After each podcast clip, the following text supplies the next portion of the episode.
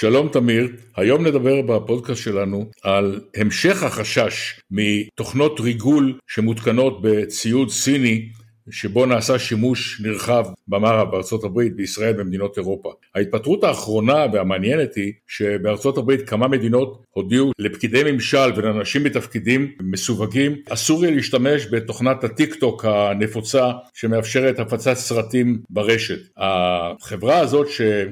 ייצרה את האפליקציה הזאת, היא חברה סינית, ובארצות הברית קיים חשש שבאמצעות הצילומים שאותם עושים בכל מקום במקומות העבודה בבית, ניתנת אפשרות לסינים לעקוב אחרי פעילויות רגישות בארצות הברית. זה מגיע אחרי שארצות הברית לפני מספר שבועות דרשה מישראל בצורה רשמית להגביר את הפיקוח שלה על פעילויות של חברות סיניות בישראל כזכור, חברה סינית בנתה את הנמל החדש בחיפה, חברות סיניות רכשו פה חברות מזון כמו תנובה, והסינים נמצאים בכל מקום. כבר לפני מספר שנים אסרו את השימוש במצלמות מעגל סגור בבסיסים מסווגים של צה"ל. החשש מהסינים הוא חשש גדול היות וכל דבר שם הוא ממשלתי. אין שם חברות למעשה פרטיות, הכל מתנקז לשלטון מרכזי והסינים רוצים לדעת מה קורה בעולם ויש להם את היכולות. בזמנו חברה סינית השתתפה במכרז לבניית מתקן התפלה ליד הכור הגרעיני בנחל סורק,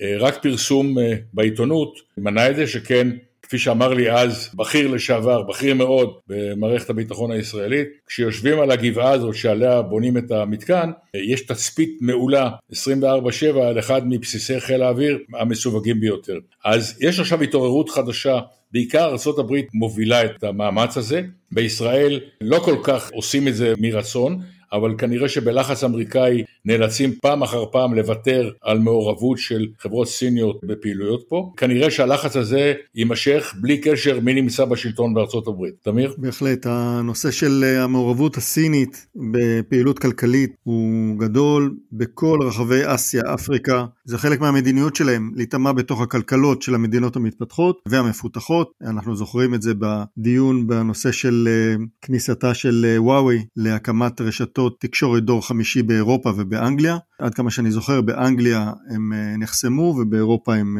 הותרו לשימוש. גם בישראל מנסים להיכנס לתחומי הייטק בכל מיני כיוונים, גם בתקשורת, גם בנושאים אחרים.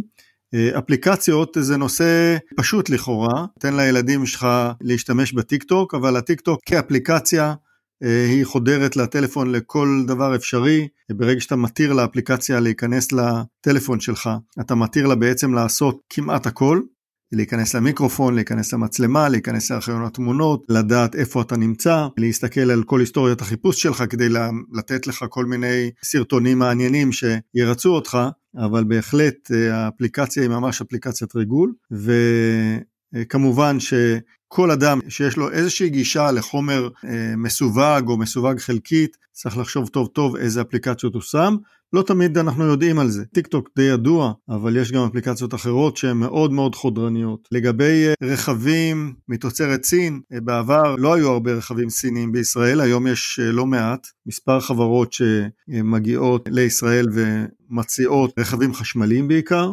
ואנחנו יודעים שחברות סיניות או נציגויות של חברות סיניות השתתפו במכרזים לאספקת כלי רכב חשמליים למשרד הביטחון וצה"ל. פה גם רכב כזה מכיל מצלמות. מצלמות, תקשורת מתקדמת, מחשבים וסנסורים שיודעים אה, לאן הרכב נוסע ומי נמצא בו ופרטים נוספים מוטמנים אחרים. הרכבים האלה ככל הנראה לא יורשו להיכנס למקומות מסווגים בצה"ל. אותו דבר לגבי רחפנים. צה"ל רכש רחפנים בעבר מתוצרת DJI, חברה סינית. בארצות הברית למשל הפסיקו לחלוטין את השימוש ברחפנים אה, מתוצרת סין. והם אה, רוכשים רק רחפנים אה, מתוצרת אמריקאית שהוסמכו כרחפנים מאושרים לשימוש של מערכת הביטחון שם. אני חושב שגם בארץ הדברים האלה חייבים לעבור החמרה.